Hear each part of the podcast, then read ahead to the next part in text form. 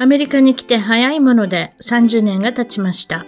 こんにちは。一番遠く、海外で頑張る日本人トークの辰巳です。カリフォルニア、ロサンゼルス、オレンジカウンティより、世界中、海外で頑張っている素敵な日本人の方々と楽しく本音でおしゃべりをしています。ゲストの写真や情報も満載。ホームページ、番組のウェブサイトは、一番トーク .com、一番トーク .com からお楽しみください。海外にちょっと住みたい、ずっと住みたい、どこにしようかなとお考えの方に耳寄りな情報。ワーキングホリデー、移住、留学をするならカナダが一番。先日一番遠くでおしゃべりしてくれたカナダはバンクーバーの母子と、南ゆりさんの japacity.com。スーツケース一つで日本より来ていただけるようすべてをご用意いたしました。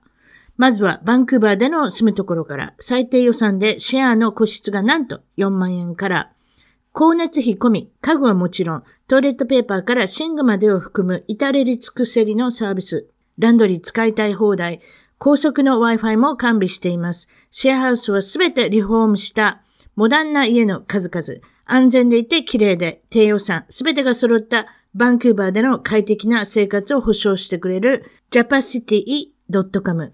カナダでの仕事のお世話、ビザのご相談、他のどの国よりも取りやすい永住権の情報と相談、海外のワーホリ、移住に興味のある方、すでにワーホリで次の国をお考えの方、まずは japacity.com のオンラインでのコミュニティに参加して情報を掴んじゃいましょう。その他、バンクーバーのママを応援するサービス、平日、週末、祝日にご利用いただけるマルチリンガルの子供さんのためのクラス、学校へのお迎え、アフタースクールのクラスも人気です。セミナーやクラス、会議やパーティー会場、美容サロンなどのスペースをお探しですが、バンクーバーの最高級住宅地、超豪邸の各部屋をレンタルスペースとして開放、カラオケジャグジ、プールを完備。お問い合わせと詳細は japacity.com より japacity.com 番組のサイト一番トーク .com の海外お役立ち情報でも南ゆりさんの japacity.com の情報をキャッチしてください。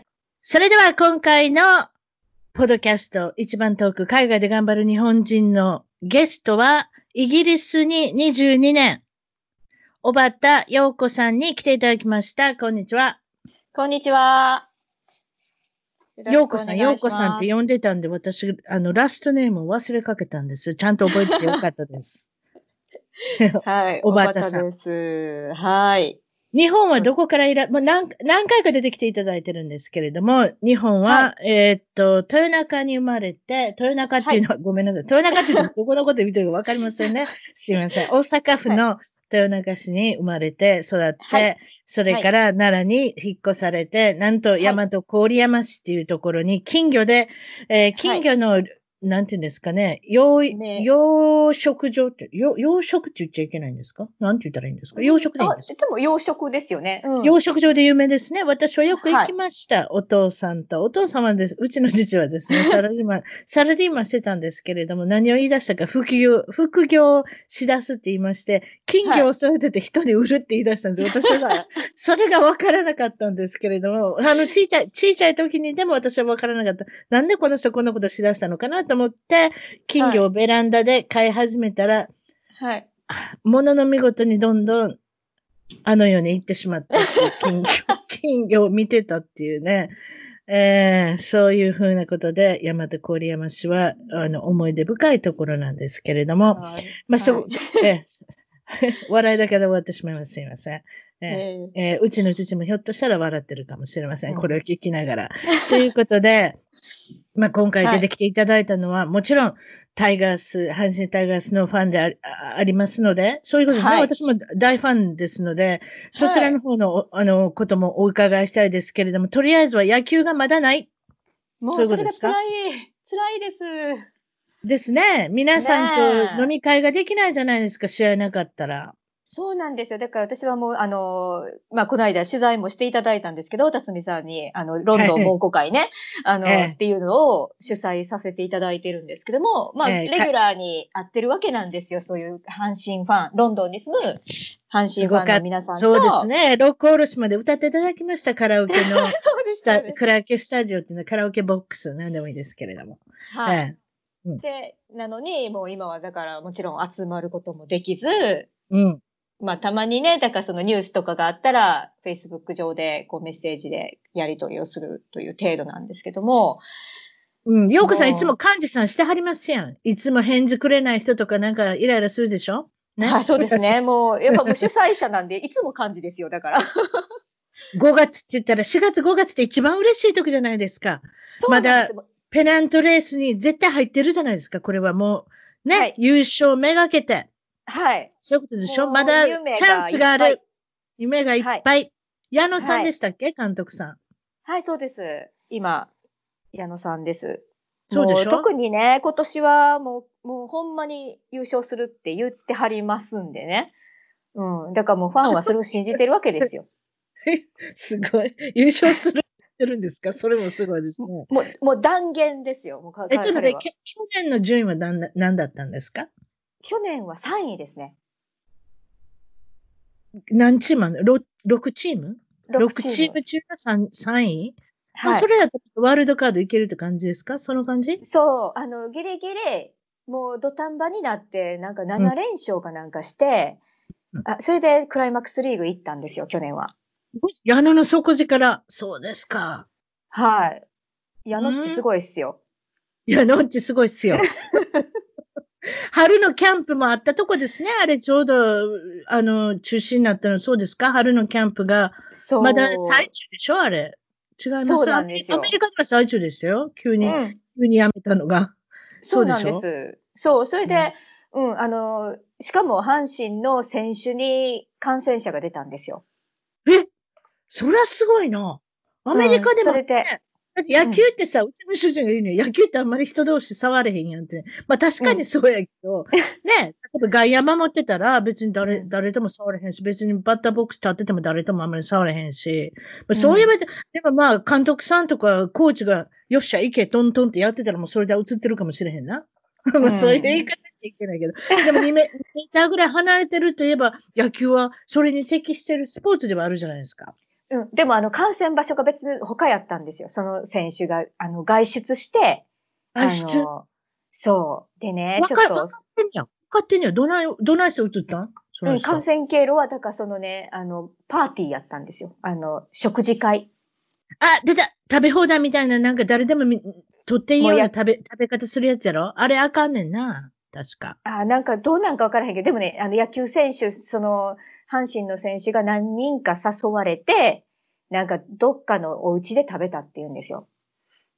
その人は何？若い人な若いよな、すいません。いや、でもね、なんか影の噂もあって、実は。ないの？あの、その子、若い、若くてちょっと、でも彼女がいないんですよね。でもすごい彼女欲しそうな人なんですよ。で、なんかもしかしたら、あの、そう言ってるけど、女の子のお店行ってたんちゃうかっていう噂もあって。わあ、それの方が的中してそう。そう、北、北新地に行ってたという噂もあって、うん、うん。で、うん、なんかその線の方がもしかして、で、その感染経路がもしかしたら志村けんと同じかもしれないという噂もあるぐらい。私分かってない志村けんってどうやってかかったの？は、やっぱ女の子のお店なんですよ。女の子のお店？はい、ということは、ホステスクラブみたいなやつそれとももっと、もっと過剰な、あれですか？動き、過剰な動き。過剰な動き。過剰な動きですか？過剰な。いや、なんか、だからやっぱりガールズバーみたいな、だからもう至近距離で女の子が横に座って。ああ、いや、だからホステスさんがいるような感じで、ね、そうそうそうそう。で、志村けんさんはそういうのにすごい行ってはったらしいんですよ。かゆつみたいのわかる。だってあの人結婚さ、結婚もしたことないやんか。そうですよ。あの年で結婚してことない人って珍しいで。やっぱり。一回ぐらい結婚してる方が普通やん。うん、私その方が自然やと思うわ。一、回結婚してても普通やと思うわ。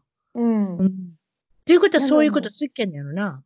そうみたいです。だからなんか一人の女の子にずもうずっと決めれなかったんですよね、志村さんとかって。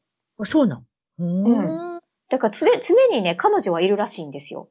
すごい、感染、すごい、あ、あ、日本って感染経路わかんねえな。それすごいな。ねえ。うん。だから調べるらしいですよ、保健所が。あ、そう。どこに行ったかとかって。ああ、そうか、そうか、そうか、そうか、そうか。うん出入りしてるところとかな。そういうの分かったら。ほんで、その女の子もかかってたってことかな。でも、かか、かかってても、あ、そうなん？かかってても、症状の出へん人いっぱいいるからな。そうそうそう。そういう人が、どうやら、なんか、数人、その、ガールズバーにいたみたいで、で、結構移しちゃったみたいなんですよ。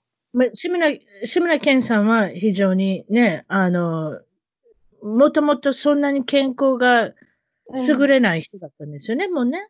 そうなんですよね。だから肺炎も一昨年ぐらいにされてるとか。されてるってことは、もうかなり、まあ自分では元気だっておっしゃってたかもしれませんけれども、最後の最後まで、ね、うん、女性、女性に囲まれて、ね、はい、そういうことで、まあそれ、そうだったのかもしれませんけど、その、でもその阪神タイガースの何選手、はい、それはメジャーリーグ、メジャーリーグというかプロの人でしょ？はい。あの、ふ、あの、もう本当に、あの、有名な人ですよ。藤波くんです。藤波くんあ、ちょっと待って、ごめん、知らんかった。藤波くんってうちにペ、あれがあるね、ペナントがあるね、実は。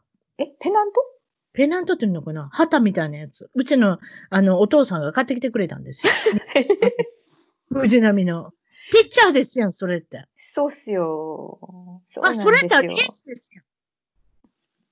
もう。あ、名前が暴かれたら私すごいショックやったな、今。あ、そう。そうですよ。ショッキングでしょ？あな。エースにあれやな、女性のそういう噂は立てたくないからね。一応。ね、だからちょっと。友達のパーティーしてきましょう、なんて。うん、しときましょうって、ここでもしとくんですか？いや、わからない。ねえ。ピピッチャー、そう、そこまで売れてんの、彼女おれへんの、なんぼでも彼女できるやろいね。不思議やな。うん、できるんですけど、なんかもうここ数年ね、やっぱりこう調子が悪くって、やっぱそこにうつつを抜かしててはいけないみたいな感じの、まあ流れになって、それ今年ね、なんかちょっとね、調子良くなってたんですよ。うん、で、今年は活躍できるかも、みたいな。ああ、あの、春季のキャンプで。そう。それでね、あ、またそこで気が緩んでね、ちょっと調子乗っちゃったかな、みたいな。うん。あ、そう、コロナどこでかかったかって分かるのもすごいな。ちょっと私分からない。ね、周りにそんな本当におれへんねやんか。うん、一人ちゃんは近所の人で、そのまた聞きやねんけど、かかってるけど、はい、別に、あの、何でも言いますけれど、コロナにかかったからって言って入院さしなきゃいけないわけじゃなくて、自分で勝手に治る人たくさんいるので、うんはい、あの、抗体テストとかしたらね、あら、かかってたの？みたいな人って結構いっぱいいるそれが大体、まあ、患者、患者っていうか、まあ、その感染者一人につき50倍ぐらいいるんじゃないかって今言われてるんですけど、うん、なので、はい、うちの近所の人はそれで勝手に治ったっていうことですね。うん。だからもしかしたらそうかもしれないよねっていう話を私も今日ちょうど友達とも話してたとこなんですよ。そうですよ。だって、例えば、うん、うちの友達でも2月にインフルエンザ、自分でインフルエンザと思ってたんですよ。うん、インフルエンザにかかって、あの時は大変やったなーって言うてる人知ってるんですけれども、確かに覚えてますよ。大変そうでした。でも、ひょっとしたらそれコロナだったかもですよね。結局。そうなんですよ。いや、実は私もそうなんです。去年の11月にすっごいひどい風があったんですよ。もうフルーですね。まあ、いわゆる。これ早い。なんかもう中国直輸入みたいな時間帯ですよ。時間帯っていうか。あの、タイムラインですやん。11月。早いですね。まあ、あり得るな、でも。まあ、でも、ロンドンならあり得るんですよ。もう、すごい中国人の方多いんで。そうそう結局、だから、フライトがどれだけあるかっていうとこよ。その街に。はい、ね。そういうことだよね。はい。で、あれで地下鉄やろ？電車とか。はい、うん、もう完全にアウトやん。な？そう。だから。客うろうろして。うん。うん、あの、抗体検査、検査してないかわかんないんですけど、でも、まあ、可能性としてはあるんですよね、私も。もうかかっているという。抗体テストってな、ちょっとあかんかってんて、ちょっとあかんとおかしいけど、先月ぐらいのやつは、アキュレシー。うん、だから、正確度っていうのは、なんだ、80%。それじゃ20%は、あの、うん、テストに、あの、あな、な、なんだ、ご、あのテストは、なん、なんていうんですかね。あの、偽ったテストが出るっていうんですかね。うん、でも最近のやつは100%に近いみたいですよ。スイス、スイスかどこから来て。うん、それ受けてください。ね、よかったら。ローチェかなんか、ローチェとかな、なんかそういう会社のやつはいいんだって聞きましたんで、多分それも抗体テスト、はい、それで今言われてるのは、抗体テスト、いわゆるポジティブに出ても、陽性に出ても、いつどこでどんなことになってたかって思い出せない人もいたりとかして、結局そういう人は症状なしにコロナに勝手に打ち勝ってたっていう人ですよね。うん、はい。で、その人が一体、一体2回目がかかるのかっていうのはまだ研究状態なんですよ。わからないんですよ。うん、だからね、まあ、うん、抗体あったって言っても完全に安心はできないわけですよね。抗体ができたらもうそれで大丈夫なのか。第二次のウェーブ。波が来たら、波が来たらっておかしい言い方ですけど、また来たら、来、あえっと、今年の、そうですね、いわゆるそのインフルエンザに近いような時期ですよね。9月、10月、予防注射がよくありますけれども、はい、インフルエンザの。だからそれと同じような時期にまた帰ってきた時に、もうかからないんではないかと思いたいですけれども、まだわからない。うんこればっかりわからないということで、そのまあ、コロナの話になったら、ちょっと藤波くんで私ちょっと椅子から、あの、落ちそうになりましたけれども。まさかエースが。そういうこと。まさか、まさかのね。そうなんですよ。だから12球団でね、あの、野球選手で初めての感染者ですよ、彼は。本当。不明、いわゆる不名誉ですね。不名誉です。不名誉っていうか、まあ、まあ、まあ、まあ、人んちの、友達んちのパーティーでご飯食べたってことにしておきましょう。そのご飯食べたって思い出しましたけれども、うん、 buffet ってあるじゃないですか、はい。アメリカでは buffet って言いますけれども、はい、you can eat. いわゆるだからみんなで勝手に取って食べていいよっていうのが、私これを機会にもう、そういうものがなくなる。いや、一つね、 buffet で有名な会社があったんだ。会社ってレストランチェーン店が。はい。スーププランテーションって、あの、結構好きな人も、まあ、スープも取って、サラダがいっぱいあって、うん、なんかちっちゃい、はい、いろんな焼きたてのパンもあるよっていうとこあったんですね。はい。そこはあれですよ。倒産したんですよ。あら。もうだからもう、将来的にも見込みがないっていうことでもあるかもしれませんね。あと、皆さんが行くラスベガスっていう、あの、カジノ、まあ、あの、まあ、博打っていうんですか？カジノ。ですけれども。ね。ね、うん、そういうのするところね。あそこも buffet 有名なところいっぱいあったんですよ。いっぱいというかもう各ホテルには buffet があって、皆さんそれ目当てに行くっていう、皆さんって言いましたけど、私も行きたいんですけど、ずいぶん行ってなく、行ってなくて行きたくてっていう夢があるんですけれども、それもひょっとしてもいつ帰ってくるかわかんないですね、そういうことするのって。そうですよね。だってしばらくやっぱりそういうところ避けたいって思っちゃいますもん。でしょ？まあ、戻ってくるかもですよ。うん、でも、しばらく、この、あれですね、このコロナによってのこの、まあ、ロックダウン、いわゆる、うん、もう家から出るのは自宅謹慎というんですか、その状態がしばらくまだ続いてるので、そうじゃないところもありますけどね。どうですか、イギリスは。どんな感じですか、今。もうイギリスはもう本当に、あの、いわゆるすごいきつい、あの、ロックダウンだったんで、まあ、ちょっと、あの、こん、こん、先週の週末にちょっとだけ緩和されたんですけども、あほとんど変わってないんですけども、基本的には、まあ、家の中でお仕事をしろと。うん、で、あの、まあ、先週までは、1日1回エクササイズで外出してもいい。で、それ以外の外出はもう、だから買い物、essential な買い物以外は。そう、1日1回とかって言うてんねや。おもろいな。うん。そう。それが、うん、えっと、まあ、先週の週末、あ、今週の水曜日からか、は、うん、あの、緩和されて、あの、外出は何回してもいい。あの、エクササイズのためなら、あの、外に何回も出てもよくって、で、あの、まあ、買い物、まあ、買い物にもでも、まあ、全然出てもいいっていう感じには変わったんですけども、うん、それ以外って言ったら、まあ、あの、ちょっとね、このジョンソン首相の言ったことがちょっと、なんか矛盾してるっていうか、仕事行ける人は行きなさい。でもパブリックトランスポート、だから公共交通機関は使うなって言うんですよ。そして行かれへんやんっていう。ボリスさんってライオンみたいな頭してる人やろ？あの人コロナに感染して ICU、いわゆる、なんて言うんですか、はい、?24 時間体制で、ななんて言うんですか？ああいうところって、緊急体制病棟、病棟かなんかに言い張ってよね。そう、そそそれ入って。いわゆる半分死にかけた人ですじゃないですか、あの方って。そうなんですよ。もう、だから、え、もう、ボリス、あかんの？みたいな、なんか、もう一時そんな雰囲気になりましたね。奇跡、奇跡のあれですよね。生還ですよね。帰ってきはって。帰ってきはって、元気になりはって、そしてその次の週にはガールフレンドが 出産したんですよ。そう。すごいですやん。パパにもなって。そうなんですよ。何目のパパか知りませんけれども、ガールフレンドっていうとこまたすごいですね。どうして結婚しないんでしょう、首相なのに。あ、そうそう。この人もちょっと変わってはりますよね。だから、あの、そう。まる、まるでフランス人。フランス人って言い方してる、ボリスさん、どつかれそうですけれども。あ、そう。うんうん、あ、そう。これ、その、ちょ、ちょっと、まあ、ちょっと変わってるの分かります。あの髪の毛見ただけでもね、風雲児というか、ライオンみたいな頭してありますよ。で、ね、その人が、その、国民の、いわゆる、はい、その行動、どうせ、どうしろ、ああしろっていうのが、あちょっと矛盾してる。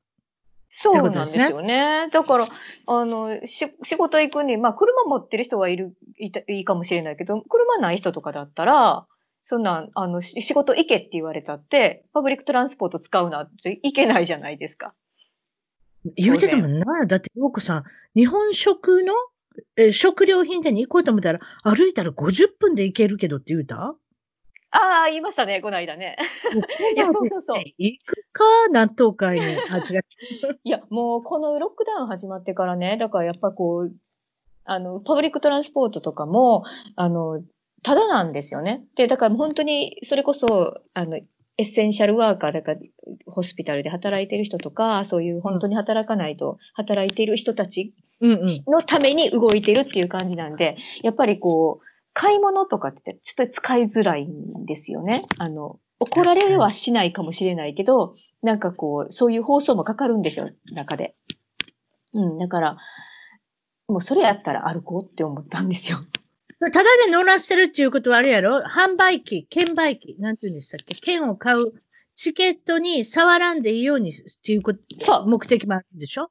うん、その、あのー、そういうこと、ね、こっちはなんか、なんていうの、ピタってこう、あの、カードをね、当てるんですけど、うん、それも接触するから、それが危ないからっていうので、まあ、まず取りやめになったと思うんですよ。うん。そうやな、うん、エレベーターのボタンとか押すのも怖いもんな。そうそうそうそう。そういう感覚やな。そういうことやな。うん、はい。まあ、それでまたばい菌がね、広がるみたいな。うん、いいですね。関西は何でもばい菌にしてしまう。ばい菌。まあ、いわゆるコロナってことなんですけれども、それでおっしゃってたのは、洋子さんには可愛い猫ちゃんがいて、御年、はい、いくつですか？あの猫ちゃんは。13歳になりましたね、この4月で。なんちゅう名前やったっけ？キキちゃんです。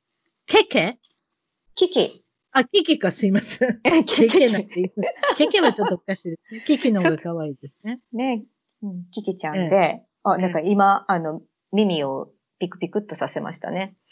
あ、聞こえてんやね。自分の名前分かってんやね。あ、もちろん分かってますよ、猫は。すいません。すいません。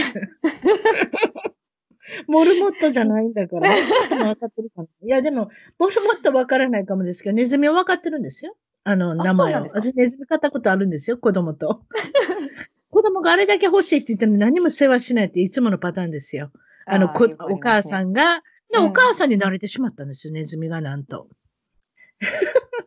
え、お母さんに慣れてしまった？お母さんって私ですよ。私がお母さん。失礼しました。私が飼い主じゃないですか。でも本当は子供が飼い主なんです。子供が欲しいって言ったんですから。うん、ネズミは賢いから、それがどれだけ賢いのか見たいって言い出したんですよ。はい、ああ、私もかか、まあ、それやったら賢いねやったらいいわって言って、モルモットはね、あの、うん、夜中に起き出すんですよ。ネズミは人間と同じ生活ができるんです。へえ。昼間起きて夜寝れるんです。うん。なので、私はその、夜中に起きる、モルモット、モルモットと夜中に起きる、いわゆる夜行性の動物は飼いたくないって言ったんですよ。もうそれ、まあ、ちょっとごめんなさい。脱線しましたね。まあ、ネズミは置いといて、あなたの猫ちゃん、キキちゃんなんですが、キキちゃんは、残念なことに持病があって、それが糖尿病っていう持病なんですけれども、もちろん、はい、あの、最近は、あれですよね。えっと、動物にも、あの、まあ、動物にかかるっておかしいですけれども、普通に食事してても糖尿病って結構かかるんですってね。猫ちゃん。そうなんですよね。だから私なんかは、あの、健康には気を使ってたつもりなんで、うん、あの、健康食しかあげてなかったんですね。例えば、その健康食ってどういうことを言うんですか？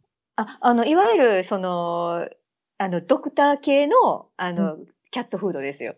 あ、なるほどね。ドクターが勧める。そう、ヒルズとか言ったりするんですけど、そのヒルズのメーカーの、ね。ヒルズ多いな。ヒルズ多いな。はい。で、まあ、それのヘルシーフードをずっと。医者から買うてきた？買うてた？あいつも、まあ、あの、医者からじゃなくても買えるんですけど、あの、ペットショップとかでも。うん。うん、だけど、そう、そういうのしかあげてなくて、もうほとんど人間のものとかあげたこともなかったし、欲しがっても。だから、健康的に管理してると思ってたのに、もう糖尿病やったからもう、もうもうびっくりしちゃったんですよ、去年。えー、去年の9月ぐらいに分かったのかな。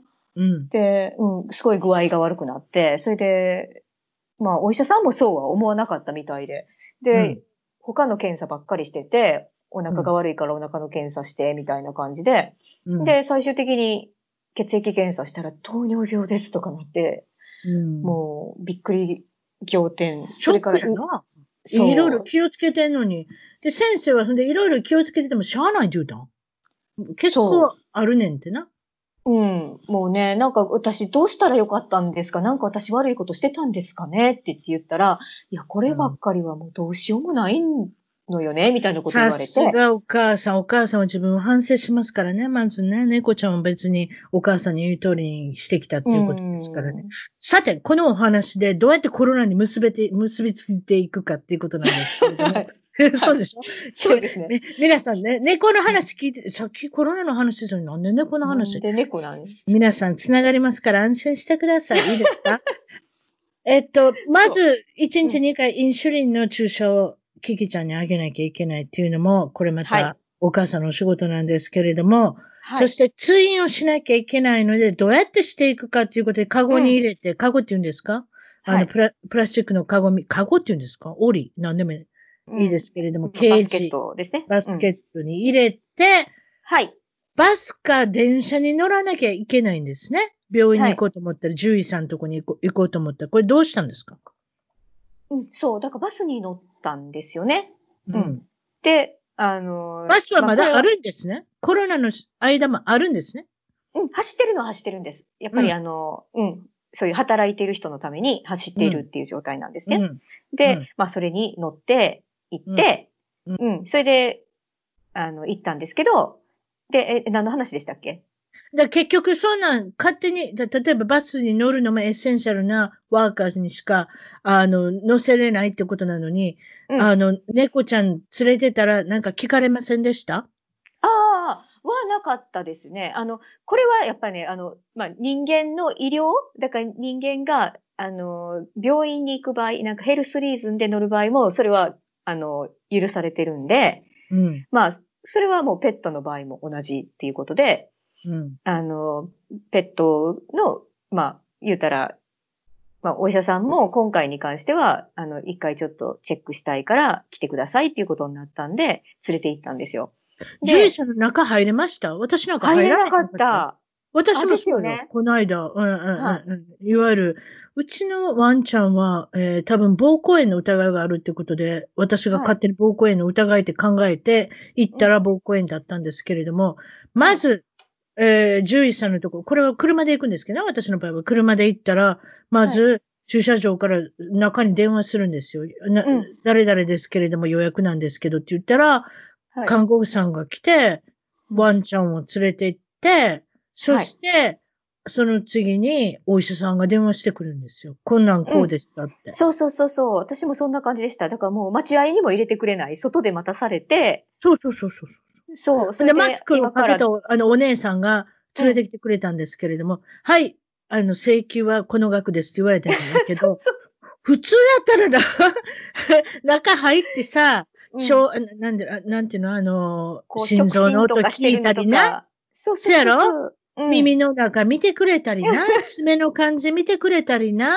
うん、するやん。あの、お尻にプチュって入れて、あの、体温を測ったりな。うん、あんなこと全部目撃するからいい気分になるやん。あ、見てくれてるなって、うちのワンちゃん、うちのキキちゃんってやろせやなで、同じ額捉えねんで、そそれでどれぐらい、例えば初心者、初心料っていうのかないくらぐらい捉えるんですか、ロンドンで。さあ、アメリカと比べてみましょう。そう、えっとね、だからコンサルテーションですね。だからもう、ドクターに会うだけで、もう100ポンド近いですね。それって日本円でいくらぐらい？えー、っと、7000円とか ?7000? うん。あ、ほな、うちじゃないかな。な。うちもやっぱり7000 8000円。うん。あ、あ8000円ぐらいか、今のレートやったら。ああ、うんうちは、あやっぱり7000円か8000円です。やっぱ似てますね。うん。高いじゃん、でもね、それで高いと思うか安いと思うか知らんよ。私は、え、だって見てもらうだけでこんだけと思うよ。すぐ帰ってきたから。ほんまにすぐ帰ってきたし、先生とも喋ったけど、うんほんまにいつものラあの、ルーティンなことやってくれたんやろな、みたいな。そ そう、それわかんないから、なんかそれが納得いかないですよね。うでしょ？なんかいつもやったら目撃してるから、これだけの、まあ、あの見てもらって、まあ、払うんやなって言ったけど、なんかバスバスケットを持っていかれて、で、またドアで渡されて、何本見てるのかは全然わからへん。そうやろ ?iPhone のフェイスタイムとかしてくれて嬉しかったのにな。うん。で、看護婦さんがあの iPhone 持って、ほんで何を、をして見せてくれねん。そしたらな、うん70ドルでも払おうかなっていう、まあ、さっき言った7800円でもええわと思うけど、なんかね、すぐ帰ってきたからびっくりしてしまってんやんか。まあいいけど。っうんていうでもやっぱちょっと、でもやっぱちょっと心理的な問題ですよね。なんとなくこそうですよ。う、うん。こう大事にされてるみたいな。まあいいですけどね、ちゃんと膀胱炎治りましたから。よかった。それですね、もちろんその、あれでしょ？美容室も行けませんね。陽子さあ、んとこ。もう、あの、いけないんで、だからもう私はずっと、まあ、ロングなんで、その前髪だけ自分で切るようにしてます。ハサミ持ってたん？美容師さんが、あの、持ってるような。いや、そんな、そんな気の利いたもんないんで、私はあの、普通の髪切るやつ？あの、いや、じゃなくて、私はあの、ほら、あの、眉とか切るやつ。ああ、あんなんで？でもあれってカーブしてません？違うか？あ、してないかちょ。っとカーブしてるんですけど、でも、まあ、あの、前髪ぐらいやったらそれぐらいあ、がそ、うや毛は一緒やもんね。眉毛でも毛でもね。まつ毛でも何でもいいですけど、そうやね。あ、そっか。そう、うん、それで切ってんやん。うん私の衝撃、私の衝撃っていうか、私はコロナで変わりました。実はですね、髪の毛が伸びてきて、あなたと同じですよ。前髪がイライラしてきたんですよ。でも、この機会にこうなったら伸ばしたれと思って、はい。な、なんとピンで留めたりとかして見にくいですよ。外に出ないもんですから、うん毎日見にくい。で、まあ、それでピンでも留めて、鬱陶しくないかなと思ったら、なんと伸びたんですよ。そこだから超えたらいいんですよ。だから、そこ超しいところ、目の、目の玉というかですね、うんその中にチクチク入らなかったら、それを超えたらもう、バッチリですよ。そう。でもね、そこをいつも私、いつも超えられないんですよ。私も超えれなかったんですよ。結局、美容室の、美容室にまた行かなきゃと思ってるから超えれないんですよ。でも、コロナの場合は行けないじゃないですか。なので、超えれたんですよ。私何十年ぶりですよ、だから。コロコロナの功績ですね。そう、そう、そう、何か ベネフィットあったっていうね、何かベネフィット。前髪が伸びて、あの、ちょうどあれですよね、目の下まで伸びたっていうね。まあ、こあそうですか。それで、えーっとですね、ヨーロッパにもいろいろありますね。あ。うん。いろんな国で一番珍しいことをした国といえば、これは皆さんご存知だと思いますけれども、北欧の国、スウェーデン。あ、そうですよね。スウェーデンっていうのは、もちろんブラジル、まあ、ブブラジルは言い出したらちょっとあのレベルが違うかもしれませんけれども、あの、はいスウェーデンといえば、もちろうんん社会保障の国で有名であって、、はいい。わゆる医療の保障も非常に行き届いてて、例えばそういう学、教育も行き届いてる、いわゆる社会保障の、もちろん税金高いですけどね。まはい。あそういうとこなんですけれども、税金何でしたっけ？ sales tax、いわゆる何でしたっけ？何か物を買ったら、えーっと、 sales tax ですね。えーっと、はい。税金だったら20何パーセントじゃなかったですか？何かす、すごいことなんですけれども、もちろん物高いし、まあいろいろ良かったり良くなかったりってしますけれども、そういっうたん。そのスウェーデンで今回、もうロックダウンはサジェスト、いわゆる少し進めるだけに、あ、ソーシャルディスタンスは守ってくださいね。以上。もうこれで、首相なんか以上って言ったんですよ。首相ですか？で、以以上上。首相さん、マスクはどうするんですか？ああ、私あんまりマスク好きじゃないし、みたいな、なんかそうなんでしょマスク信じてないしって言ったんですよ、確か。はい。あもちろん、もちろんその科学者だったり、お医者さんだったり、いろんな意見を聞かれて、うんあの、答えを出したんだと思いますけれども、なので、写真を見たり、皆さん動画を見て、スウェーデンはどういうことになってるかって、別に普通と変わってないですよ。なんら、何も振らないで普通のことをしている。もちろんその、レストランだったら、その間隔を空けて座るとか、はい、そういうことされてるんだっていうのを聞いたことありますけれども、いわゆるロックダウンというのは全くなしに、経済を落とさないように頑張りたいっていうことでやってみたら、で、私調べたんですけどね、そ、そんなか、そんな勝手なことって私たちはこんなロックダウンで自宅謹慎してるのに、うん、あんたたちはいいわね。それじゃコロナの感染がいっぱいあったわけってことになるでしょ？結局、はい、何もしなかった、うん、そうですよね。これからお話しするんですけれども、えー、コロナウイルスの、えー、世界のチャート。10万人の人口に対してどれだけ死亡者が出たかという数を今からご紹介します。えー、どれぐらいの人がかかったかって私言ってるんですけれども実はこれは死亡者の数10万人に対しての死亡者の数ということで聞いてみてください。よろしく。さて世界の COVID-19 いわゆるコロナの感染が10万件、はい、あ10万えー、っと10万人に対して何人出るかっていうグラフがあるんですけれども、それを私は見つけてきました。おはい、世界の10万人に対しての件数、ケース、はい、件数ってことなんですけれども、スペインが一番多くて、はい、57件。下から行った方がいいですか？下から行った方が面白いですね。すいません。あー、バラしちゃった。でも、ネタバレしてるじゃないですか。ネタバレしてる。インディアゼロなんですよ。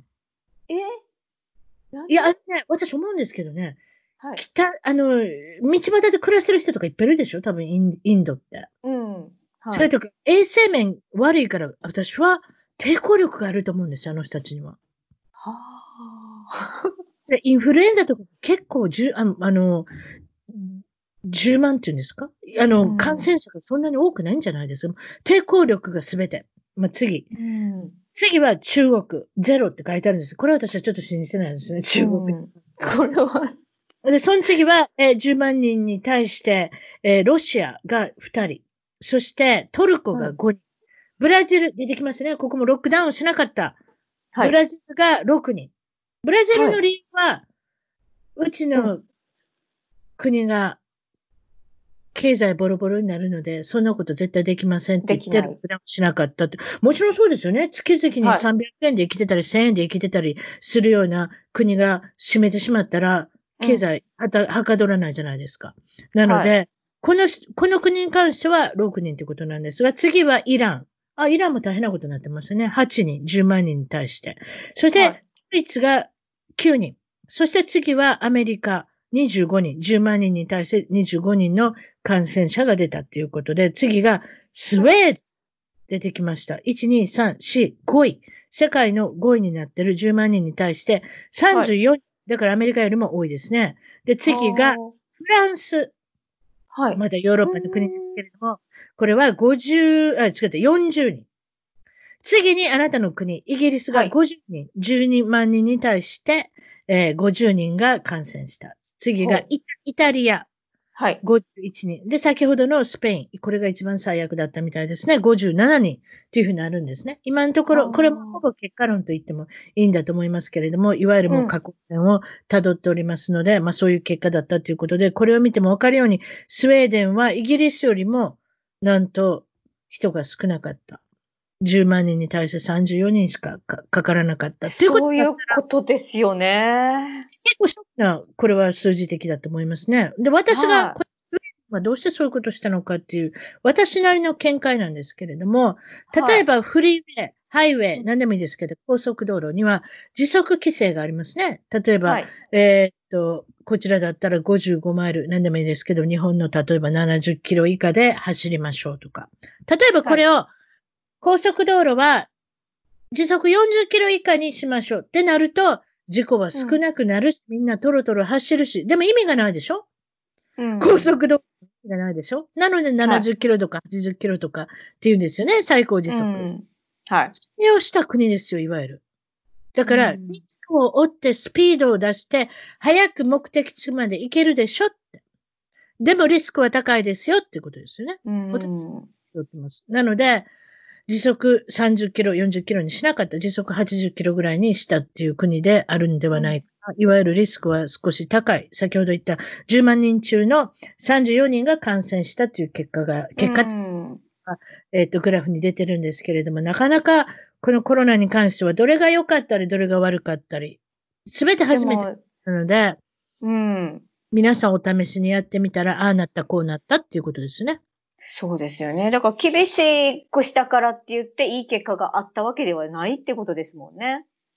うん、この数字は少し、だってイギリスが50人って言いますでしょ？うん。それで、そしてアメリカは25人。まあアメリカはちょっと少ないってことです。アメリカは、えー、3, 3億5千万人ですか？日本の倍のちょっとあるんですけれども、はい、あの、そういう意味では、まあ、まあ、いわゆるロックダウンしなかったらもっとかかってたのか、それともロックダウンしなかったら、あんまり変わらなかったのか、これ謎ですよね。って言いますのは、この間、この間のエピソードでも言ったんですけれども、例えば、スーパーマーケットに行ったら、バナナを見て買います？それともバナナを持ち上げて、広いとこないか確かめません？確かめたいですよね。確かめますよ、まだやっぱり。皆さんそうされてますよ。うん、この間なんか言いましたけども、レタス買買いたいおじさんが、レタス10玉ぐらい、あの、触って、触ってっていうか、いわゆる自分で検、検、うん、ですか？その自分で見てみて、これっていうのを決めたんですか、はい、あれ見てて、ということ、もしあのおじさんにコロナあったら全部あのレタス10個ぐらいに移ったってことじゃないですか。うん、はい。だから、どっからどこまでどういうふうに、あの、国があの、指示して、えー、っと、うん、都道府県が指示しても、なかなかそこまで指示しきれないし、なんだかわからないなと思ったんですよ、私も。そうですよね。だからね、あの、今日私、あの、ちょっとコリアンスーパー行ってきたんですよ、実は。で、あの、そこではちゃんとね、あの、手袋配布してるんです。あ、それが一番いいかもな。そう。あれ、これ全部してほしいって思いましたよ。本当に。それ、それやないとあかんな。決定的に、徹底的にしようと思ったら、そうしたらあかんと思うわ。だってあれ見てね、ショックだったもん。まあ、自分かってそのバナナ黒くなってないかなとか、アボカドはどれが一番売れてるかなとかって見るじゃないですか。そうそうそうそう。はい。ね。なので、それがやめれないじゃないですか。うちの、うん、うちの娘なんかやめなさいお母さんって言うその、やめれませんよって言うんです。うん、そんなの買ってるでしょ。そこまでしたら。全部チェックしないと買えないですよ。でも結局徹底的にしようと思ったら、いわゆるその使い捨てのあの、手袋するのが一番っていうことですよね。だから、もちろんアメリカもこれ面白いんです。アメリカは州単位で、アメリカって大きな国ですからね、州単位でも決めなさいと、大統領は言ったんですね。あそうですね。アメリカは、だから、あの、合衆国ですもんね。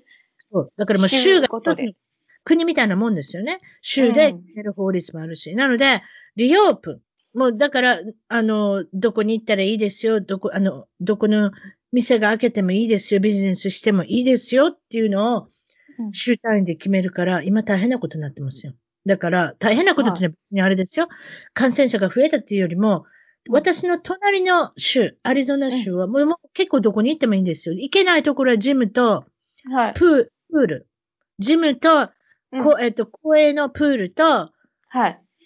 えっ、と、あとはバーとか酒場。それ以外オープンしたんですよ。で、えー、じゃうん。州によってはバーもオープンしてるとこあるんですよ。はい、酒場、パブ。はい。うん。え、で、じゃあ、その人たちはで、あの、州からは出れないんですか？出てもいいですよ、別に。でも、州に出た、カリフォルニアに来たらカリフォルニアの州に、州の、あの、今の言われてることに従ってくださいですよ。あ、なるほど、なるほど。あ、そういうことか。はい。そう。で、私の今住んでるところ、カリフォルニア州は、はい。もうこれもね、政治的な問題なんですよ。で、いわゆるアリゾナ州っていうのは共和党。そして、はい、えー、っと、民主党が、えー、カリフォルニア。なので、カリフォルニアは、もう皆さんを、えー、健康を守るのが一番ということで家にいなさいということですよ。それに、ビーチに行っても、おかしいんですよ。ビーチに行ってもいいけど、ビーチの駐車場もってるんですけど、ビえー、ロサンゼルス市っていうのがあるんですけれども、あ、市ってあるんですけど、まあ、有名なとこですね。ロサンゼルス市の市長さんが言うには、はい、ビーチで歩いてもジョギングしてもいいですけれども、自転車は乗るなって言ったんですよ。それわからない。意味わからん。あなたのところのボリス・ジョンソンさんもわからないけど、うちもわからないですよ。それ、それ一番謎ですね。で、タオルを広げて寝そべっちゃいけない。だから、歩いてどんどん進めってことなんですよね。ジョギングして。でも、気の毒なことに、車で行ったら駐車場閉まってるから車で行けないとか、もうわけわからないんですよ。はあ。そら、ほんま意味わかんないですね。で、例えば太陽に当たったから、ビタミン D が製造されるじゃないですか。自自分の体の中で、はい、ビタミン D は、もちろん皆さんがご存知のように抵抗力を強くするっていうことで有名なんですけれども、はい、そしたら皆さんが太陽に当たった方がいいんじゃないかっていう人も出てきまして、はい、それで、もちろんある程度のお年になったら、あの、中年以降はビタミン D を、えー、製造しなくなるので、ビタミン D を口のからサプリとして取るのがいいのではないかってコロナに進めてる人もたくさん、私も飲んでますけれども、はい。まあそういう。飲んでます。そうでしょ？あれっていいって言われてますよね。ね。そう。ビタミン D はすごいいいそうです。うん。だから私は医者でも何でもないですけれども、とりあえず抵抗力が不安な人はそういうことを飲むっていうのが今のトレンドになってるんですけど、太陽に浴びるっていうのは本来が、本来はそれが一番いいとされてるんですよね。うん、はい。あ、それとあれですよ。あの、あれ、腸内環境を良くする、あの、えっと、えっと、発酵食品。あ、その話してください。なんと、あなたのボーイフレンド。ボーイフレンドって言うんですか？あ彼氏、はい。あの、彼氏です。はい。東東ヨーロッパ系統ですね？違いました？あ、そうです。スロバキア人です。昔のチェルコスロバキア？チェ、チェルコス、チェ、チェコスロバキアでしたね。そうそうそう。もともとそうで。私も年代がわかりますね。昔、チェコスロバキアでチェコとスロバキアに分かれたんですね。そうなんですよ。うん。で、その彼が、なんと納豆を関西人の陽子に進めるっていうね、変わった状況になった。そうなんです。別にコロナがそうさせたわけじゃないですね。あ、そうじゃなくて、もう本当に去年ぐらいからかな、なんか、まあ、彼はすごいそういう腸内環境とか気をつける人なんですよ。あの、うん、そういうのを、あの、オタクでそういうのに読む、読むのとか好きで、で、なんか、お腹にいいものを、あの、ザワークラフトとかもお腹にいいんですよね。その東ヨーロッパでよく食べられる。酢が入ってますからね。うん。酢が入ってて発酵しますから。はい。そう。で、あれと、あとキムチとかよう食べる人やなんですよ。はい。で、で、そんな、そんなんしてるうちに、こう、日本の納豆がいいらしいって言ってて、こう、横で食べ始めたんですよ。でも私はもう。ちょ、ちょっと、ちょっと言うていい？納豆ってな、はい、いくら良くても臭くて食べれないっていう人いっぱいいるで。明石家さんまさんなんか、納豆食べた女性とキスしたくないまで言うたで。と言いながら、おたく結婚したことですから。うん、ほんまや。いや、だけど、そんな、あの、私も、もうあの匂いがもう、全然あかんくって、うん、それでだから、あの、横で食べられるのも嫌やったんですよ。だからもう、あの、食べたら、あのちゃんともう洗って、全部使ったもん洗って、あの、自分で処理してねって言って、食べた後口の中ネバネバするしな。そうそうそうそう。もう、もう嫌やったんですけど、だけどなんかある時からこれはね、君も食べた方がいいと思うよ、とかって言い出して、で、私は食べへんですね。もう、あの、わかる、あの、わからへんかもしれんけど、私関西の人間やねんって。うん、関西の人は食べへんねんって。もう私はそういうふうに育ってきてるから食べませんって言ってたんやけど。納豆の場所ってそんなになかったと思うよ。私の、まあ、今はたくさんあるかもしれないけど、あんまりそんな納豆の売ってる場所っていうのは広くなかったと思うよ。関西は。そうですよね。私、あの、存在すら私、多分イギリスに来てからの方が知ったかもしれない。この納豆の存在。私もそう。実はアメリカに来てから納豆を食べ出して、うん、なんと好きになったっていうね。そう。でしょ？で、私もそうで、うん、だからに、日本にいるときはそ存在さえ知らず、で、こっちに来て初めて、なんか料理教室でなんか、あの、出されたのが初めてで、で、うわー、なんじゃこれ？とかなって、で、それからこうも食べなかったんですけど、まあ、近年やっぱすっごい体にいいっていうことで、あの、お父さんとお兄ちゃんが食べ始めたんですよ。うんうん、で、で、横で食べられるとまた臭いじゃないですか。うん、で、日本帰った時にもいつも二人がこう、ずるずるずるずるこう食べてんの横にも、もう早く処分してくれって言ってたんですけど、うん、で、まあそれが今度は、ボーイフレンドがそれをするようになってしまって、で、もう、そしたら、こう、毎週買ってくるようになっちゃったんですよ。一週間分。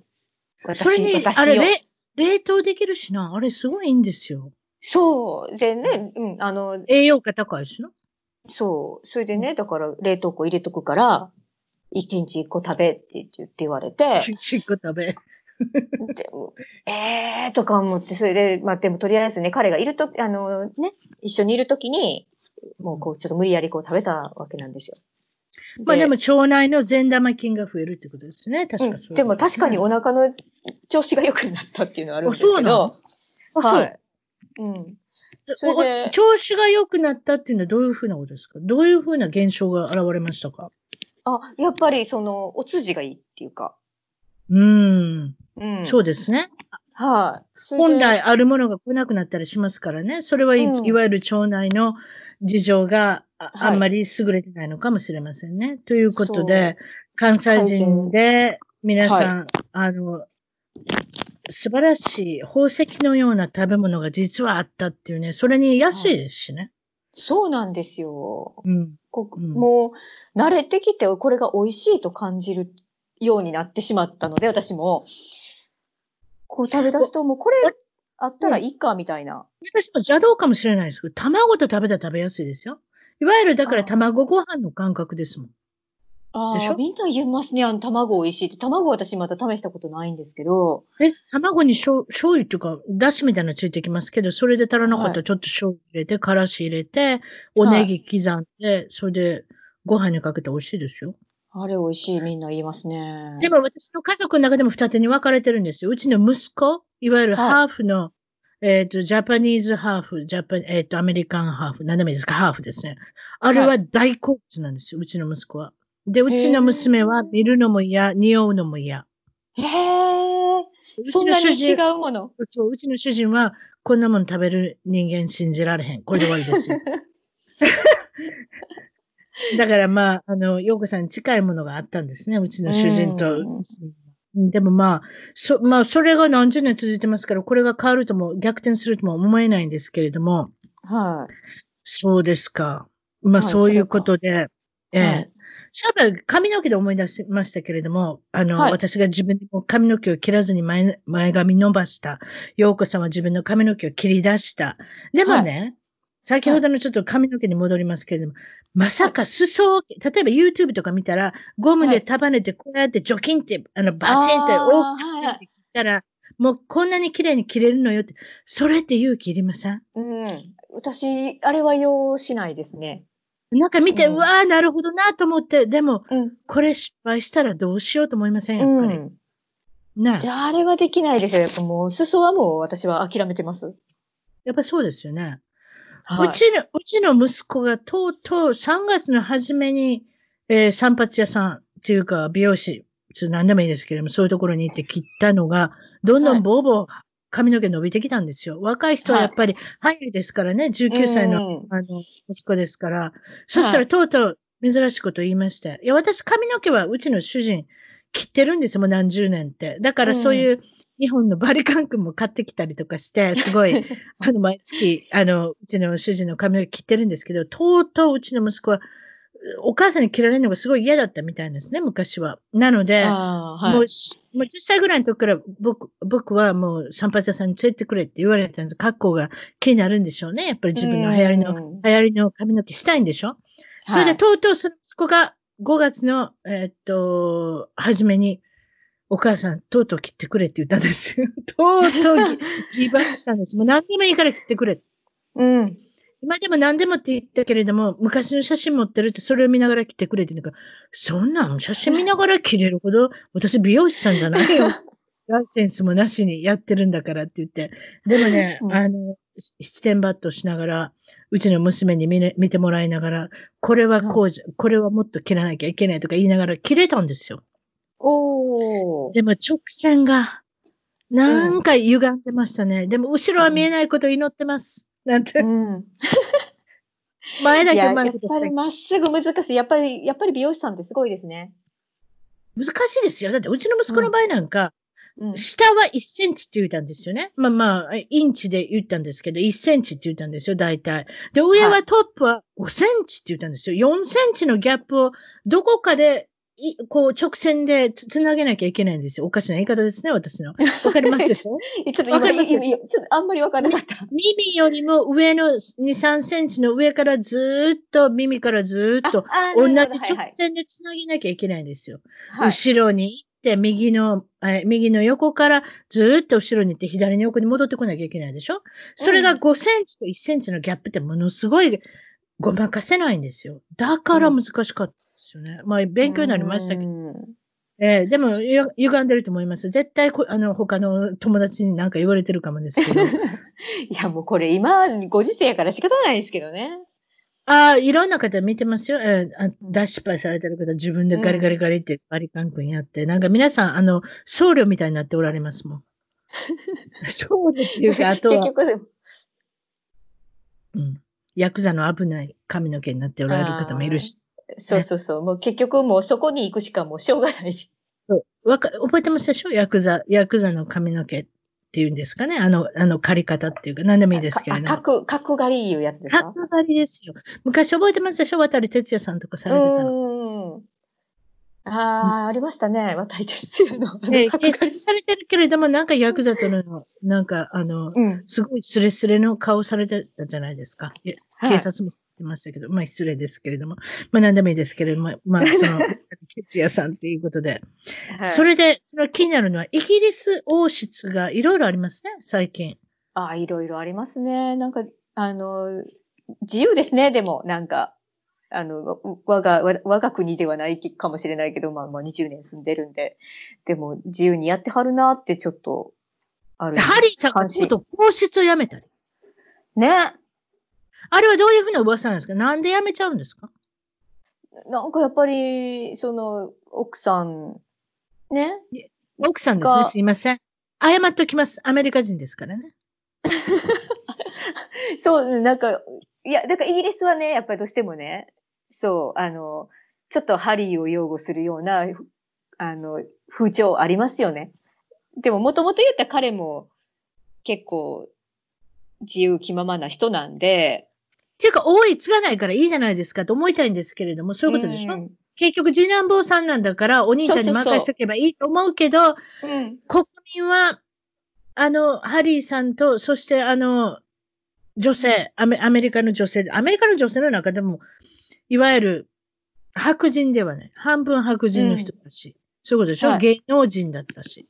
はい、そうです、ね、いわゆる伝統の英王室と、あんまり関係ないような人が入ってきてしまったんで、うん、嫌われたっていうのがあるのかもしれませんね。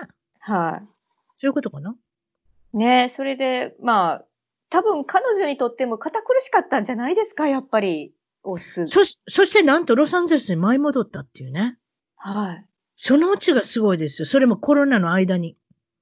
引っ越ししはって、うん、まずカナダ行ったじゃないですか。はい。うん、でもあれはもうあれですよ。一時、一時滞滞在の感情分かってましたよ。でもどこに行くのかなあれは、あの、ね、テンポラリーでいらっしゃるんだなっていう感じがしましたけれども、はい、いわゆる奥さんの地元に帰ってきたっていう。そう、だからハリウッドの、うん、ハリウッドの真っ只中に住むようになって、大きな家、こうてありますやん、それに。どっからお金、どの、どのように、あれかな、おばあちゃんからも、おばあちゃんからもうたんかな？もうか、私が生きてる時にも固め上げとくわ、言うてね。